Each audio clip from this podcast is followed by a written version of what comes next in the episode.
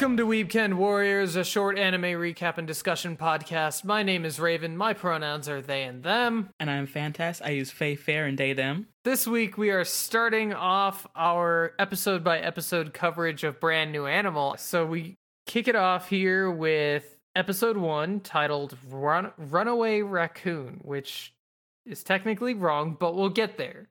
We start off with uh, actually kind of odd. This show starts off the first episode with the intro, which, like, It do, don't it? most anime don't do that. Yeah. But it does just give you the intro, and I kind of wonder if it's because, like, this is a Netflix show, so they always want to, like, oh, skip the intro, skip the intro. So they show it to you that first episode so that they don't ever have to show it to you again. But if you only watch this the first time, what the fuck? Because this intro fucking shreds and it's amazing and good. It is. We start off with the episode in a bus station. We see a hooded figure trying to buy some some bus passes. We don't see where to quite yet.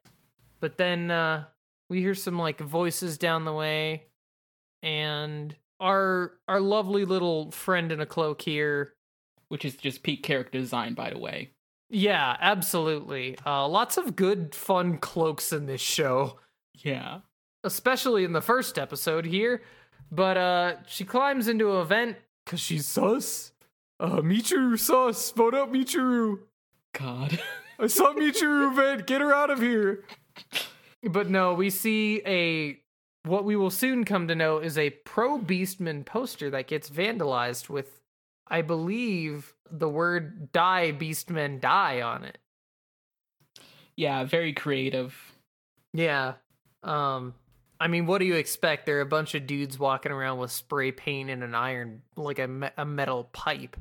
Um Yeah. You know, I typical don't think they're- delinquents. yeah, I don't I don't think they're coming up with anything anything too creative in the insults department. They are there to hit people and that's it. Yeah. Honestly, bigots are never creative, and that's like no? that's like half the insult, really. Is like they're they they're just so you have the bad at it. audacity to try and insult me when you don't know what a good insult is? Honestly. But yeah, we see we see our lovely hooded figure run out, uh, get on top of a bus as it's leaving, and pull off her hood. And it's this little uh the episode is titled Runaway Raccoon, but as we'll soon come to know, she is actually a Tanuki.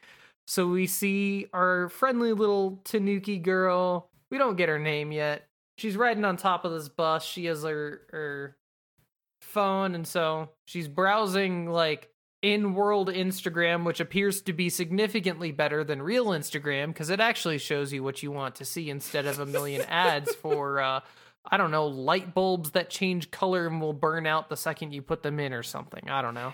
Yeah, and we can see that her phone that she must have gotten good with those claws pretty quick because her phone is not completely scratched up.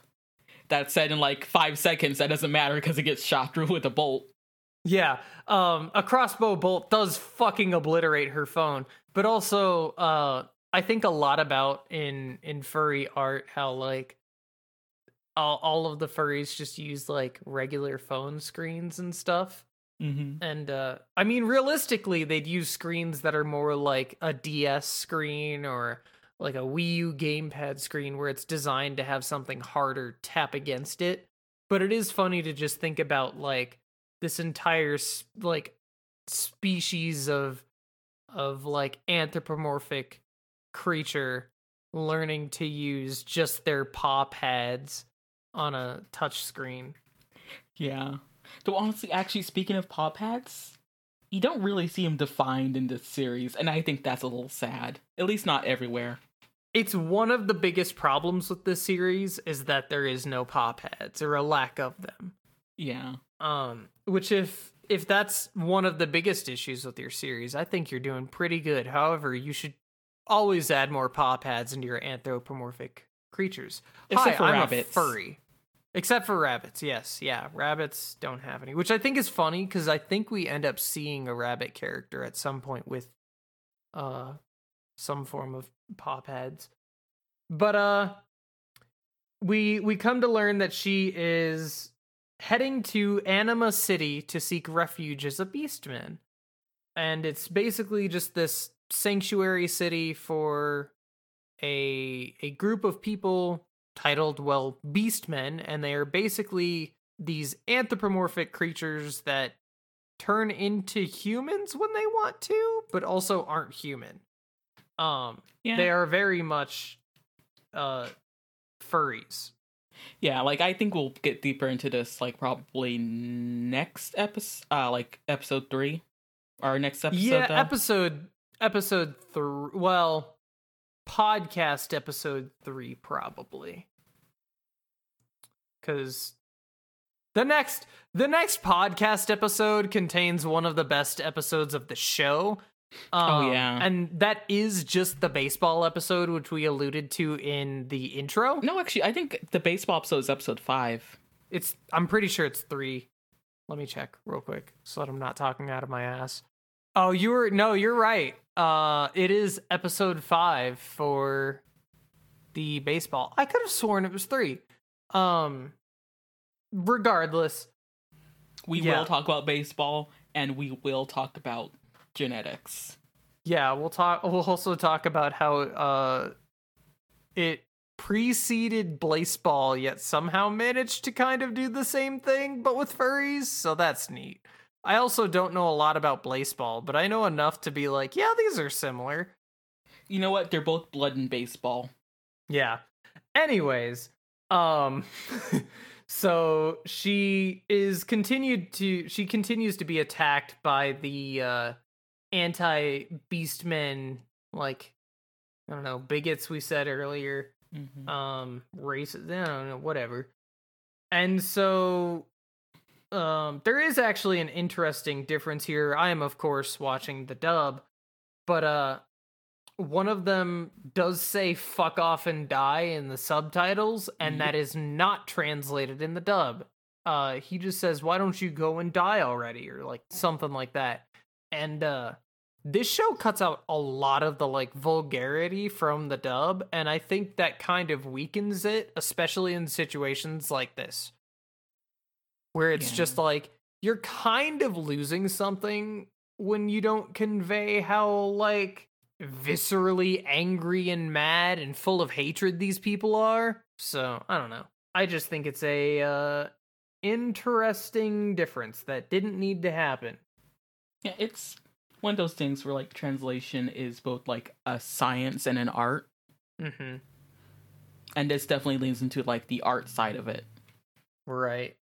Yeah. Yeah, so that happens. But then we meet this very we we start to meet some more beastmen and it's interesting here cuz we see them all as like quote unquote humans first and then they uh transform into their like beastmen forms.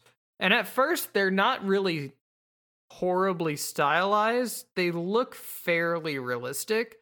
But then, like, the next couple of shots, they're all just, like, heavily stylized, of course. And we get to meet one of our more important characters named Marie the Mink. Um, we also see a very buff boar lady and a cool hyena wearing a uh, leather jacket that start beating the shit out of the uh, anti beastmen guys. You know, after they're all taken care of, Michiru and Marie kind of go back and forth, and Marie is like, Why don't you just pay me? I saved your life. Um, there's a bit more to it, but that's that's the gist of it. Yeah, it's like you can tell they have since this is like the main thoroughfare, but like towards Anima City, both assholes who want to beat up Beastmen, and then the Beastmen who like kind of shepherd them away there have like a very active presence there. You can tell. Mm-hmm. Absolutely. So Michiru pays her uh pay the pay the fine or whatever. I don't fare. know. But no, there's there's like a Skyrim uh, not a Skyrim, a uh, Elder Scrolls joke I was trying to make, but I am not uh I'm not knowledgeable enough in Elder Scrolls to make it, so I'm cutting this well, out. neither am I. You're not the one editing it. You're leaving that in. You're gonna torture me, aren't you? No guarantees. Heart emoji. All right. Well, um, Michiru then is wandering the barren streets of Anima City after she touches down. Marie does ask her to uh, pretend like they never met, which is very short lived. But uh, Michiru starts wandering the barren streets and notices this like glowing silver wolf uh, on top of a building, which starts howling, which I'm not going to do on mic. That howl was really fucking good. Thank you. But yeah, she wanders into this pavilion that's eerily quiet and deserted. Mm-hmm. And it's like, you know, like knowing what what happens. So like you can kind of see like in the shadows behind her, like all the stalls and things that are set up for like the big party they're gonna have. But like from her perspective, it's definitely creepy. But as like she was walking there, you could kind of see like a bunch of like the different cities, like uh street signs, and all the different languages they were in, and that's it was like a really cool detail that I wish it kind of played into more. Is just how many uh places these people come from. Mm-hmm. Yeah, and then uh, you know, right after right after uh she wanders in there and starts hearing the howling from all the other beastmen, they start wandering out, and then a celebration just breaks out as uh they are celebrating the 10th anniversary of Anima City as announced by the mayor of Anima City on this like big uh jumbotron screen. And so we see Michiru like wandering around this party and she bumps into this big wolf man whom I love with my entire heart and will talk about loving every time we talk about uh him. Uh I know how to talk. I know words. But she bumps into him and he starts crying and talking about how beastmen have waited thousands of, a thousand years for this. And she's like, "What a weirdo." And then she turns around and he's gone. Yeah, he does that a lot. Yeah.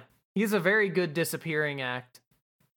Yeah, and also little thing, uh, when I was like rewatching this scene, mm-hmm. I noticed a lot of the background characters, like some of them are actually characters that come up uh, in the series later.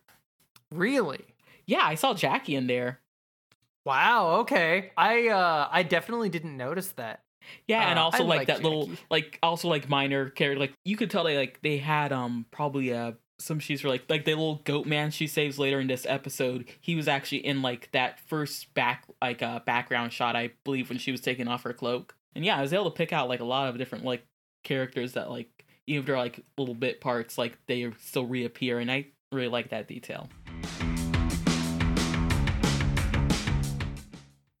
Right, yeah. How there were a bunch of background characters. Uh, a little behind the scenes. We had some technical issues, so we had to stop the recording for like a solid, I don't know, 15 uh 20 minutes.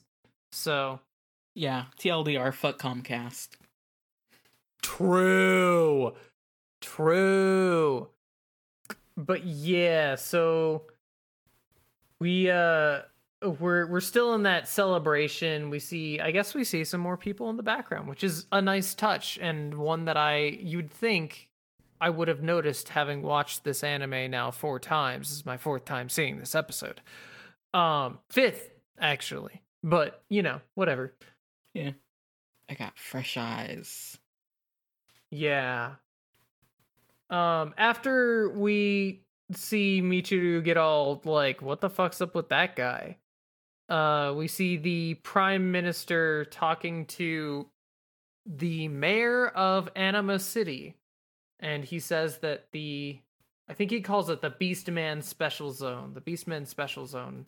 Uh, he says that it is still unoffic- unofficial and like not technically on the books or whatever. So You know, basically just being a little bitch. Bitch ass yeah, he's just he's yeah he's just being a politician, and so the mayor hangs up the. I was going to say Skype call, but we are now in 2021, so he hangs up the Discord call. I guess I could have said Zoom as well. Yeah, it's yeah, whatever. They hang up. Yeah, he he hangs up and she's immediately just like, "Oh my god, why is he fucking like this?"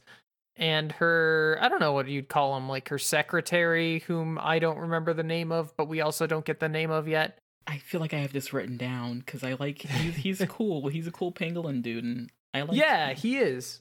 He's a very cool pangolin. Um, I don't remember what is the mayor again because you knew. She's a naked mole rat, A naked mole rat. That's what she is. just like Rufus.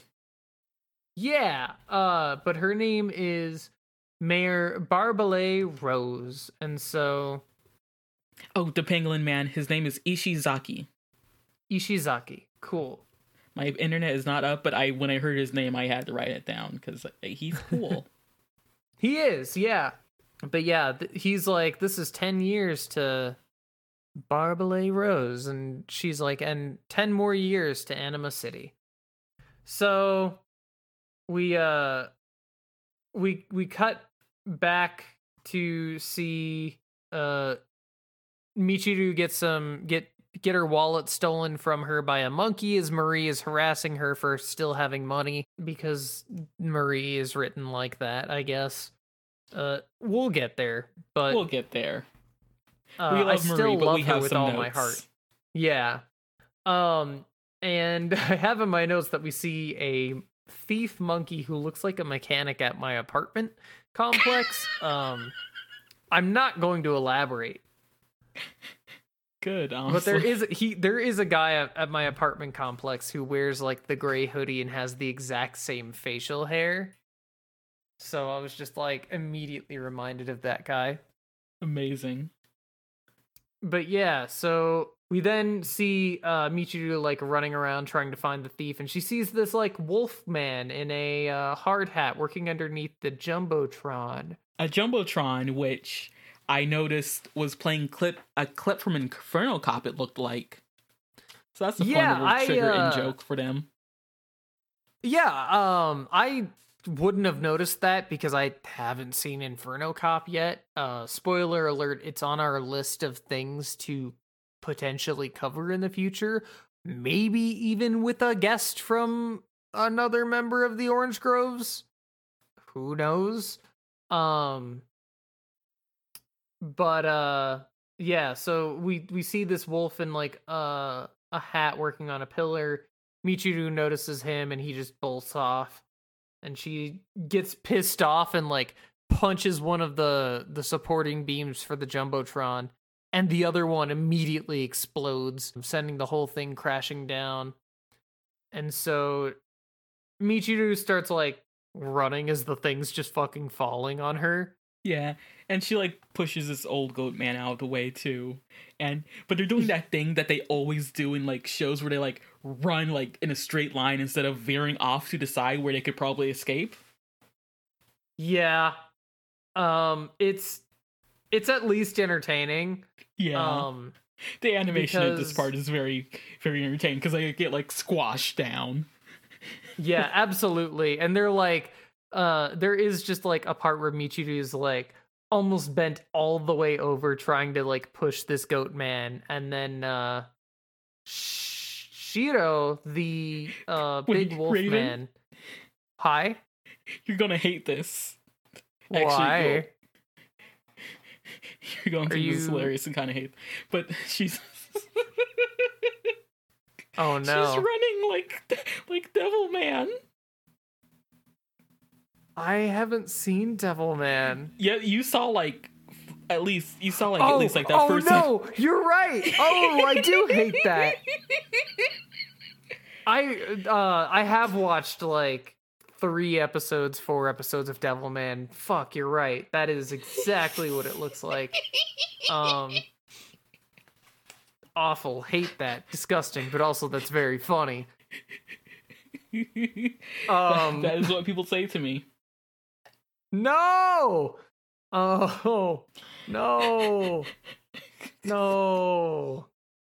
Um but yeah, so we see Shiro like last minute dash in and and uh scoop up the goat man and push Michiru out of the way. and he is still crying and he immediately accuses Michiru of having uh, blown up the jumbotron supports and they have like this little mini argument in which he's like why did you fucking do this? And she's like I didn't. All I did was punch the other support. And he's like well that wouldn't cause it to explode. And she's like that's why I told you I didn't fucking do it idiot.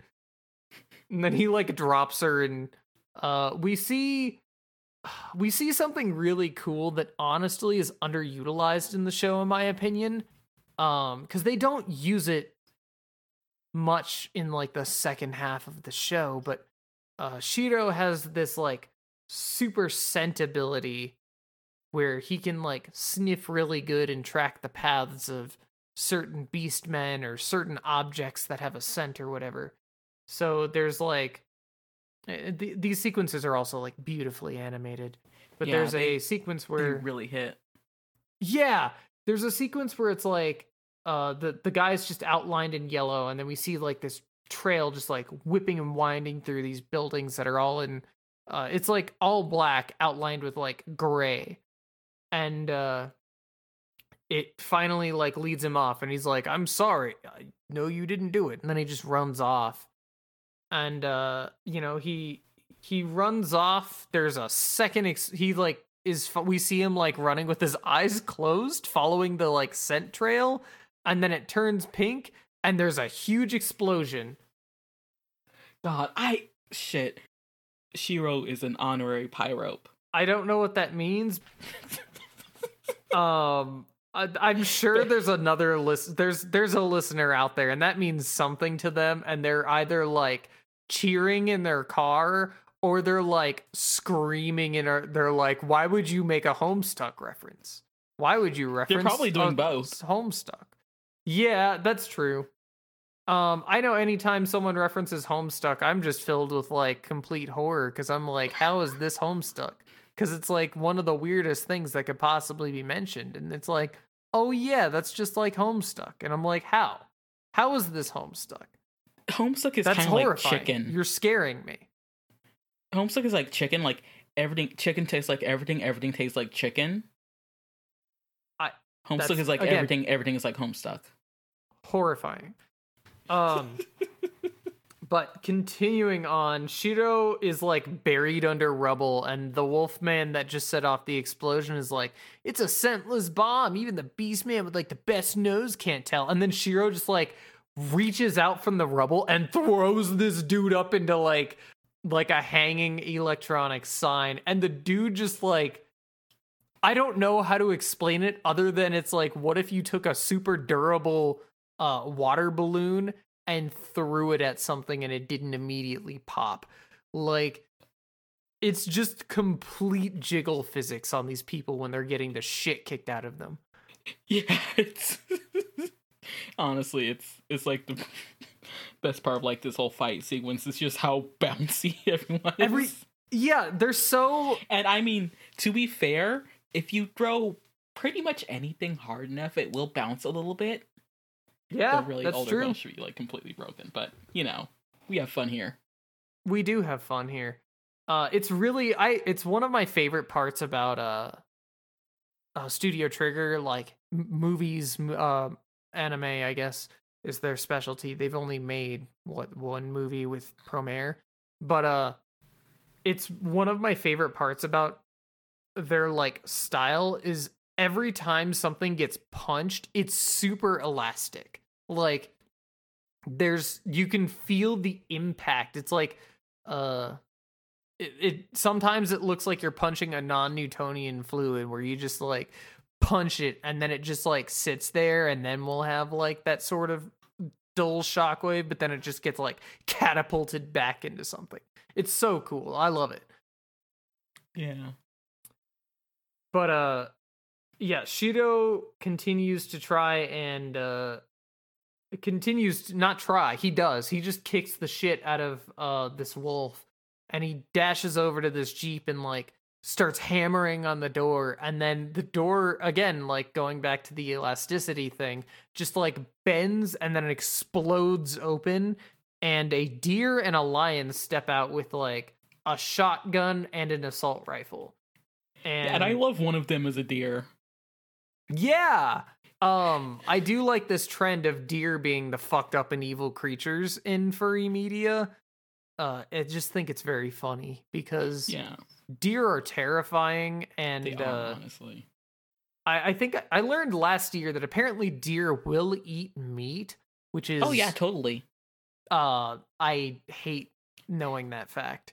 Yeah, they're more opportunists than people really uh, think of them as. Oh yeah, that's that's what I've heard. Uh, Mm-hmm. so And also, oh, other things about deer.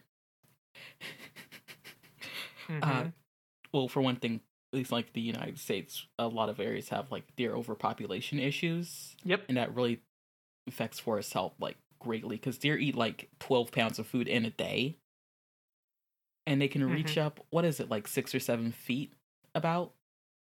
So like if you see like a forest that's just like oh yeah everything like below that line is just like gone. If it's not being Mhm. like actively managed by people, it was probably deer doing all that.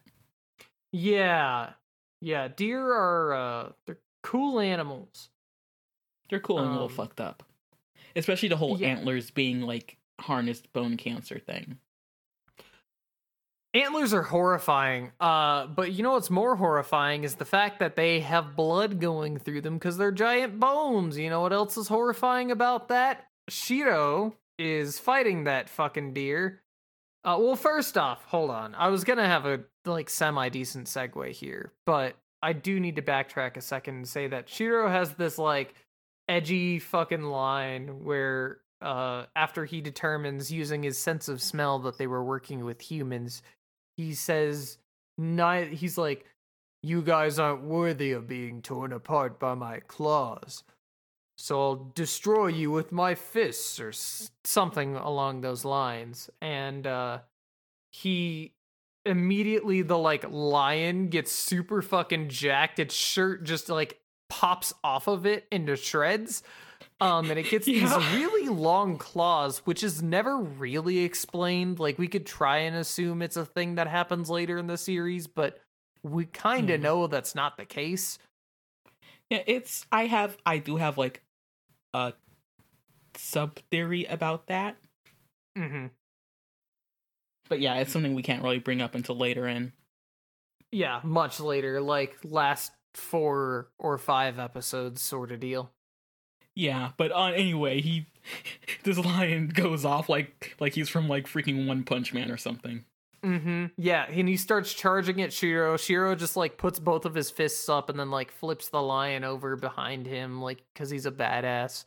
And then the deer starts charging at Shiro, and he like he like grabs and like twit. He like throws the deer towards the ground, and then he's like, "If you've given up your pride in being a beastman."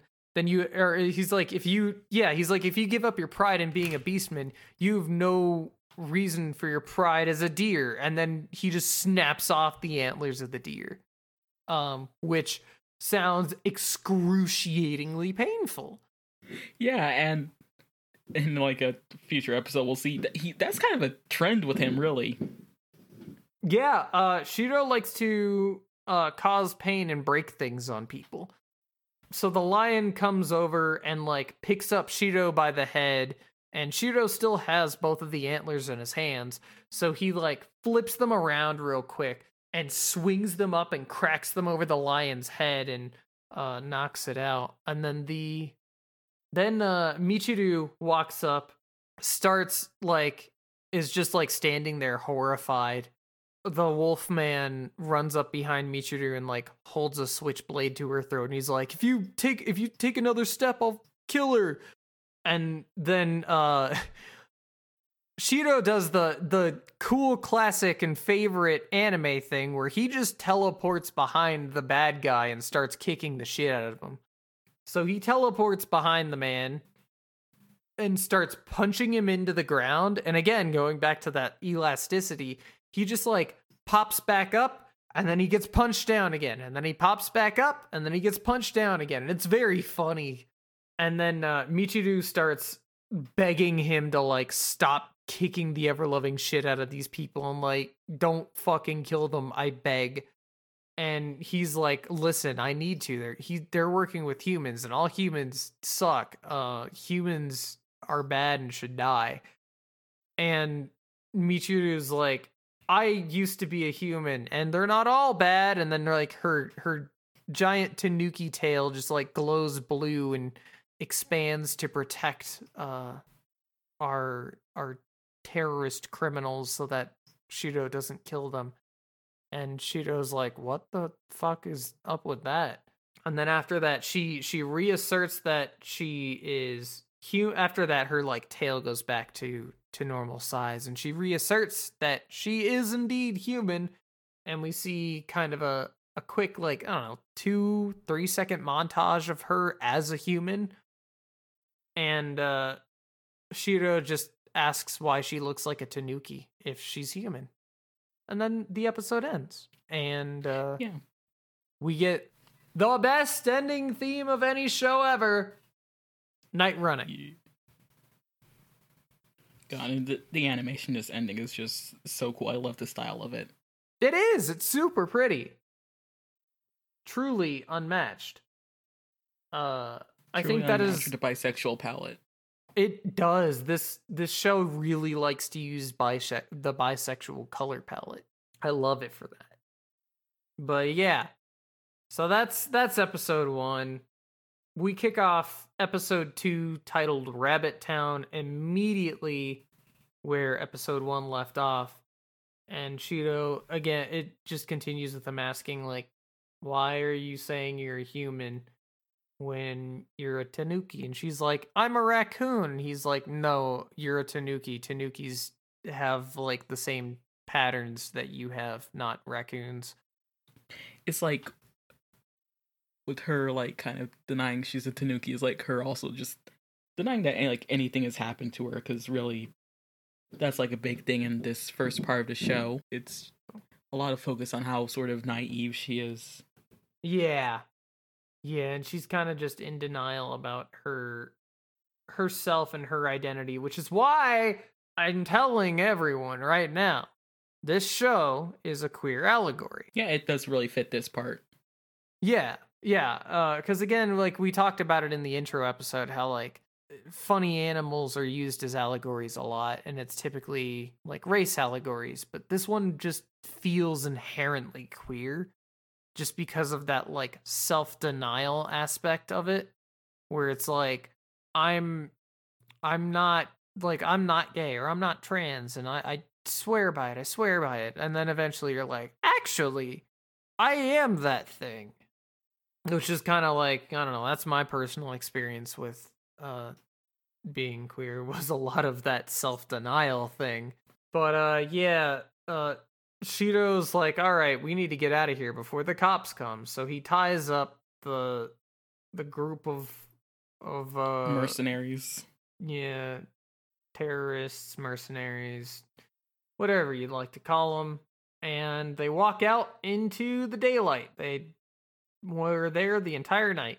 Shiro turns back into a human, and my god, is he cute. But we're not going to talk about that because we're going to talk about how Michiru uh, can't turn back into a human. And Shiro is like, What? What do you mean you can't turn back into a human? And she's like, Well, I just can't. And also, why do I have to? And then he explains that, like, people in Night City don't stay in their animal forms. You, they, they're supposed to stay in their human forms at all time, or, you know, like during the day. There's a very uh, good animation, which will probably be uploaded to the, the Twitter at some point, if not when this episode goes out, of Michiru, like, deflating when he says that um, and she's like, I thought people stayed in their animal forms all the time. And he's like, that's such a human thing to say. Uh, Michiru, Michiru is also surprised by how young he is, I guess, because she thought he would be a lot older, which is very funny. It kind of would be nice to have like a main like an old uh well an older guy. That that would that would be interesting. That's true, but also we got our old guy in the last show. So True. We you got your you got your old man in the last show. I get my pleasant, lovely wolf man. Um So yeah, she he takes her over to like this beastman sanctuary place to uh give her a place to stay.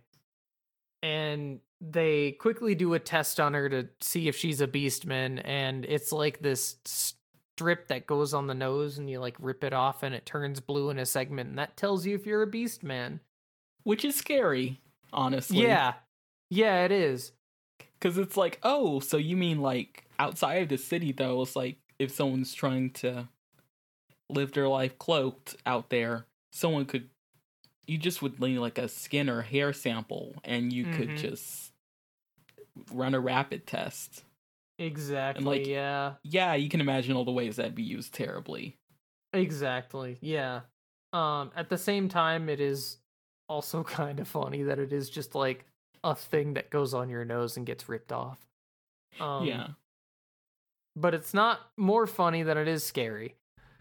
So the the guy who's doing the test, uh, his name is Jem. He makes the joke that uh, even without the test, it's pretty clear to see that she's a beastman. That's because you know she looks like a fucking Tanuki girl, and so I don't remember what the uh, what Jem's wife's name is.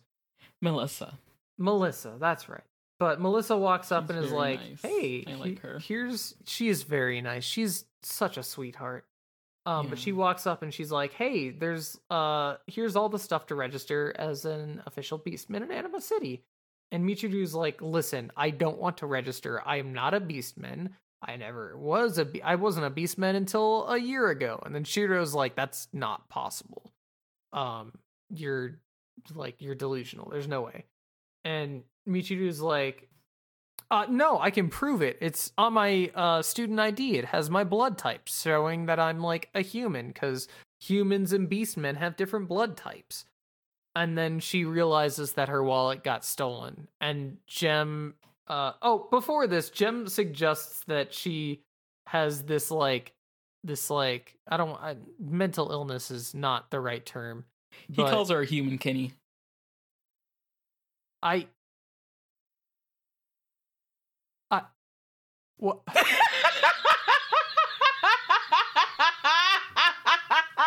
I was waiting to spring that on you. Ah. so, dear listener, uh, Fantast and I watched this episode together. We watched these episodes together in a Discord call. I don't know how the fuck Faye kept that to them to themselves. Like, god damn it, Fantast, that's so good. And you really did a good job of saving that one. Um, yeah. Uh, I fucking guess. Yeah, sure.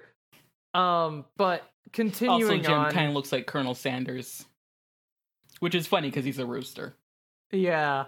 Uh, a little, yeah, he does a little bit, but like not he has like the facial hair.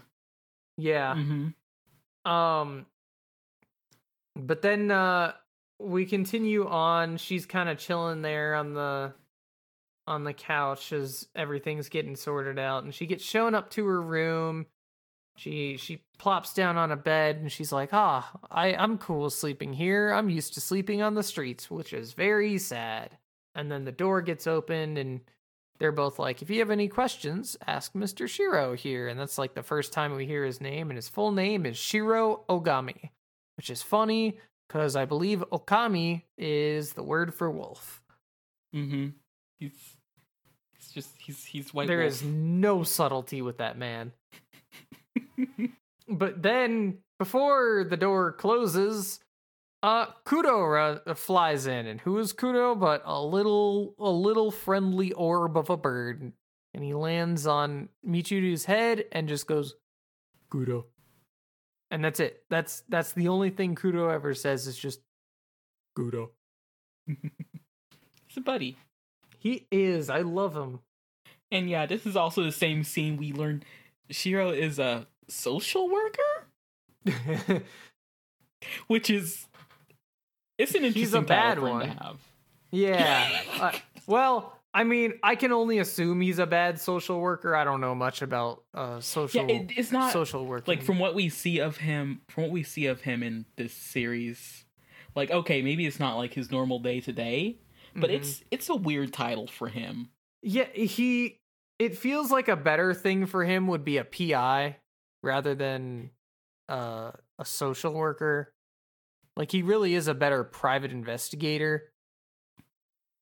yeah it's or like just a general well it's kind of like he's like affiliated with like the city government but he Right. isn't like officially on the payroll so i guess they like really just had like give him some type of title somewhere but not Mhm. directly on like government payroll so yeah it's like he's definitely like in a weird space for reasons we'll talk about later Yeah, exactly. Especially uh especially with as as I learned uh the book which I haven't read yet, but there is a book that accompanies uh this show which is kind of a prequel and it gets into a couple of characters we won't talk about yet. Maybe that can be a, a bonus thing we talk about in the future or something. mayhap Yeah, so the next morning, her and Shiro head to registration, and uh, he's like, "You better get in line, or you're never gonna get your registration." And then just kind of like tries to like starts to just like fucking walk off, and then a fight like breaks out between two people who cut in line at the registration center, which. Uh, I think you you while we were watching were like, what if two people just started fighting at the DMV, which really is the energy that this has. yeah and it's like but it's also like look if if that's what lets you cut to the front of the line in dmv though look That's I, true. graham will be getting this Yeah. Uh, I'll start punching people at the DMV to register yeah graham, my car graham faster. gonna be catching Sure. these hands Yeah. Uh, we're gonna start suplexing people at the DMV. Got to get my tags. So Shiro explains that the strong rule in Anima City. Then he fucks off, and Michiru is just kind of looking around and notices the guy that stole her wallet yesterday, and starts following him, and then corners him in an alley, and starts asking about her wallet, and he's like, "I don't know. Yesterday was yesterday. It doesn't matter." And then Marie shows up and bails out the monkey guy again. Um, she is kind of like, "Why are you so concerned about it? There's no, you're not getting it back." And Michiru is like, "Listen, I need this." And Marie's like, "All right, everything that's stolen eventually shows up in Rabbit Town, and you should go see Grand Grandma." Which uh, immediately makes me think of the uh, the Vinesauce Joel bit Granddad, if you're familiar with that. i am not Uh, okay, hold on. This is important. Hold on. I need you to see Granddad. Uh, I sent you this video, and I would like you to quickly review it because every time I hear Grand Grandma, uh, I just hear Joel yelling "Granddad," which Jesus Christ, this is six years old. Um, but yeah, every time I see Grand Grandma, that's what I I think of. So Michiru makes her way over to Rabbit Town, and uh, she walks up and starts asking if it's Rabbit Town. yeah and rabbit town which has like a very Abandoned either a theme- horse yeah it's very abandoned theme park though honestly with the name and the people who live there i have a feeling it might have actually been a red light district Yeah, probably. yeah it has like but the sign like it has like a bunch of like letters dropping off it and everything and it looks like really Mhm. run down and it's like it, it's like either very horror game or maybe like kind of yeah i'd say like horror game feeling to it which is Yeah, yeah exactly. And so they, the, she's asking around, and a bunch of these really buff women come out and start ladies hot lady's hot. It's true. The word come the rumor come out. Lady's hot. and so uh they're like, "Oh, you're bold coming in here morphed. That's a sign of aggression around these parts. You're you show up morphed, you're looking for a fight." And Michiru's like, "Uh, I don't know how to change back. I'm sorry. Uh, I'm just uh trying to get my wallet back and I was told to see the grand grandma. So then uh she's escorted to the grand grandma who is this big witch lady that or big witch, big big rabbit lady who reminds me of uh Madame Brutal from Super Mario Odyssey. Mm. Though I would say she also does have like kind of Ursula vibes. Yeah.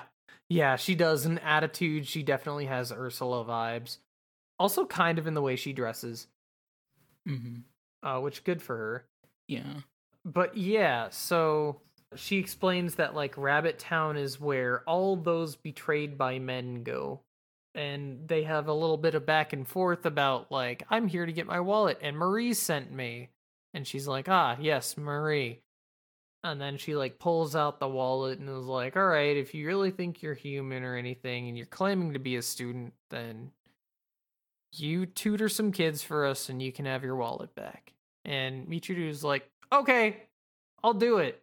And then we cut over to like this uh, makeshift classroom sort of deal. Michiru is trying to teach these kids how to write in hiragana. She writes her own name up there in hiragana. And she picks a young kid, Yota, to write his name. Uh, oh, first she writes her name and asks what it says, and he does say uh, poop. Yeah, one of the kids, yeah, says poop. Yeah, he's like, it says poop. And she's like, uh, no. It says Michiru. Um, and in the dub, they do a very good job of like properly pronouncing everything in this part. Uh, but just kind of in general.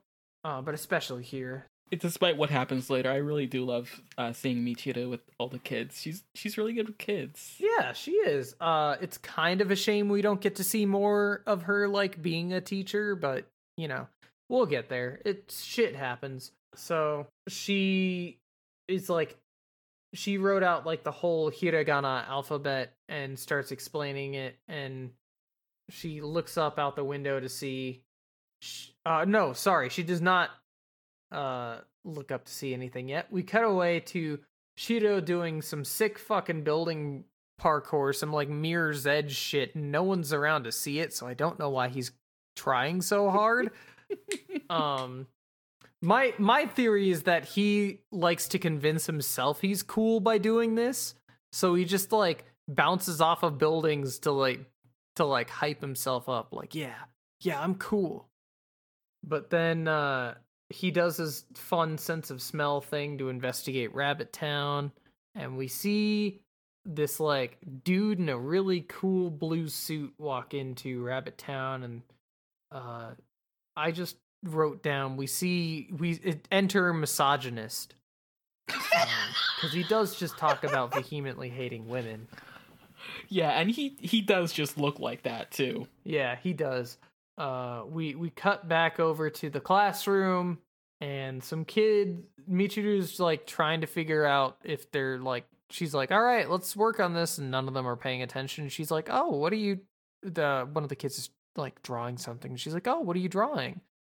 And it's like the kids are like, "Oh, I'm drawing, I'm drawing the silver wolf," and Michiru's like, "What the fuck is the silver wolf?" Um, and the kid's like, "You don't know what the silver wolf is? It's like a protector of the beastmen, and everyone's known that forever." At that moment, she glances out the window to see Shiro. She like blinks, and he's gone. Of course, we cut back down to uh, Grand Grandma dealing with the uh, misogynist mobster guy, and he's harassing her she's he's harassing all the women for money that they apparently do not have. And he's saying stuff like uh it's it's only because uh, like the mob just allows you to run here. We could we don't have to let you. And then him and the like uh i think she was a cougar that we saw earlier Lioness, I'm pretty lion sure. oh yeah lioness start like getting aggressive with each other they both morph this guy's a hyena we learn and uh we see this big fuck off dude that looks like Wilson Fisk in Spider Verse walk in, and his name is Flip. Kingpin, yeah. Yeah. Uh, what did I say? Did I say Kingpin? Oh, I, said, Wilson, Fisk. That's that's his real name. So I was still right. Um But yeah, does Beluga every Kingpin walks mobster have to have a a, a four letter name? Like you got Fisk, you got Flip. Is it supposed to be like a play on Wilson Fisk, but also Flip because he's uh, a dolphin? It's definitely Flip because he's a dolphin. Because like his dad or I think his dad was His- a dolphin. So Uh, I think it was his grandfather because I think that was like a great grandfather picture, right? Well, Yeah. we'll get there. Uh, Yeah. but there's a very funny picture in one of the episodes of a dolphin with legs. But yeah, he he asks her. He's like, "Listen, I know that you don't have the money right now, but I know that you have some new goods you could sell off to get that money." And so uh, you see Grand Grandma's face just like she's like shocked and she's like, How did you know about that? And he's like, Well, uh, you're in my city. I know everything that happens here, and don't expect me to not know about it.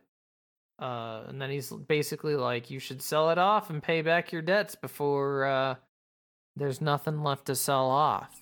And we're kind of left to wonder what that could possibly be. uh, well, not really. Because he Yeah. also mentions that the mayor has picked up on this as well. Right. and that you know so like i'm assuming he's assuming that either the mob or the city would take the kids Exactly, yeah. And we will yeah, it's it's the kids, that's the the goods that are being Yeah. alluded to. And so we immediately cut to all of the kids in Michiru in a cell now. Um it took 0 seconds for that to happen. And obviously Michiru is upset and starts asking why they had to be sold off for profit and like why were you only having me do this so that you could sell off these kids and I think Grand Grandma just responds by like, "We could have gotten more money if they knew how to read and write, but this'll do fine." And again, Michiru's just fucking pissed off, and so uh, they're they're put in this cage and hoisted up by a crane. She she's like, "All right, kids, I'm gonna break you out of here." So she like puts her hand, she like grabs the bars of the cage and like puts her feet Sticks up there. her butt against Yeah, it. she sticks her butt against it so that her tail is like sticking out, and then makes her tail huge and starts swinging it back and forth to try and destabilize the cage so that it falls down and breaks open. But uh, Grand Grandma sends the command to the crane operator to reel it up so that it doesn't, so that that doesn't happen. So he does. It's it's reeled up, uh, no longer swinging. And Michiru is like, uh, "We have to do this for ourselves because no one else is gonna help you. So I have to. We have to reach and just take things for ourselves." Um, and so she like sticks her arms out of the out of the uh, cage, and we we cut over to the like operator's seat of the of the crane and uh there there's like this whole dialogue going on about how like oh she'll never reach up there. It's not gonna happen. And then like her arms just slap up against the uh the like window uh of the operation area like where all the controls are. And it reminds me a lot of uh of the incredibles where like god what's her uh elastigirl is like caught in Mhm. between the four elevator doors or whatever and she's like yeah, feeling very, around with there's her several hand references you can make here. It's yeah very Elastigirl, uh, Luffy, XJ-9, all of that. yeah absolutely I think the. Elastigirl one is the one that gets me the most though because uh Michiru ends up reaching into the cab and starts like strangling the man running the crane with both of her arms and she cannot Yeah, and she see thinks what's she going has a lever. Yeah, she somehow thinks she's holding a lever when she's strangling a dude. And, And it's so like, you know what? Fuck him. He's participating in child trafficking, so yeah, whatever. True. Uh, so she just starts like yanking him back and forth to like get the crane to uh, drop them, and it just ends up like swinging the cage all over the place, and then it does just drop the cage. And as it as it breaks, Michiru puffs out her tail, so that no Yeah, one's which is honestly one of my favorite powers of hers. Like, I mean, like all her other ones are like super cool, but I really like that the puffball is just, it's fun. It's It cute. is, I like yeah. it. And later later in the show, they do show her like jumping off of things and landing on the tail and then like again with the elasticity thing, she like will pop out of the tail and just like uh like start running or something, you know. But it's Yeah. super full of character, super enjoyable every time it happens cuz you're just like, "Yeah, you fucking do that with your tail. You're so cool." But yeah, so she destabilizes the cell. Uh, they fall to the ground and it pops open. And then uh, the lioness runs over as they're all starting to escape and puts Michiru in a fucking headlock and starts choking her out. And as Michiru is like passing out, Shiro comes out of nowhere and kicks the ever loving Christ out of the lioness. Like, he just fucking launches out of nowhere and hits her directly in the fucking head with a kick. And it's so goddamn funny. Yeah, he has some timing. He does. Uh, and it's always like, wow, you really picked like the biggest fucking douchebag timing you could have.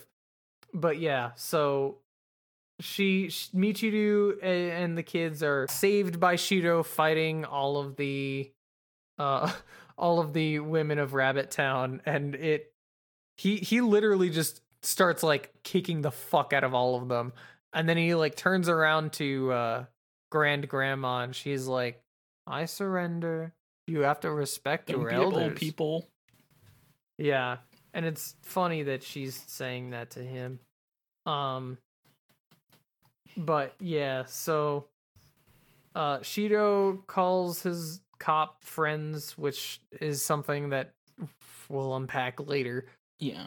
But uh yeah, he calls them, they take away the child traffickers and uh Michiru walks back over and gets really and understandably pissed off at Shiro, which uh she's basically mad that like he saw what was going on and didn't come sooner. And it, it really is frustrating to see Shiro, this like super powerful, cool character, just sit here and wait for what is lawful when like the previous episode he was about to kill two three people. Yeah. Like the bombing of the ceremony was a higher crime uh, in which in which keep in mind no one got injured was a higher crime than the like 10 kids that got that were being sold off. Yeah, it's well I think the argument you could make here is that so like those uh terrorists, mercenaries.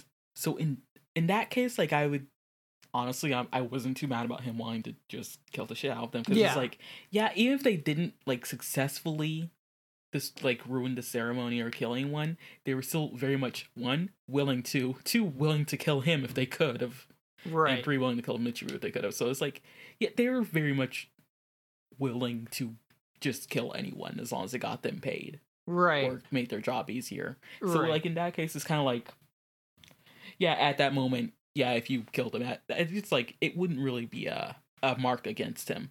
And this Right, one, it it's, just- in this one, it's like it's one of those. It's really Rabbit Town is just kind of like a tragedy because it's like not all of things they say are honestly i don't know if they really lie necessarily Mhm.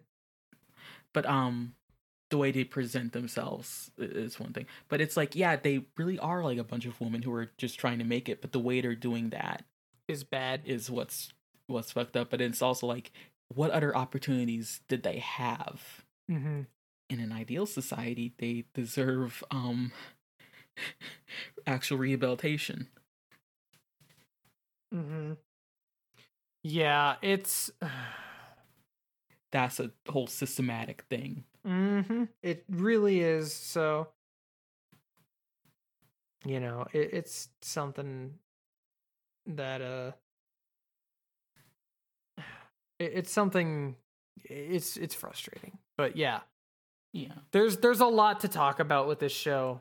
So But yeah, anyway, she was whole like half half of his other, other half of his excuse of like not saving him is like, well, I, uh, I don't I don't mess up, I don't fail, I always get it. And it's like, sir, Uh, yeah.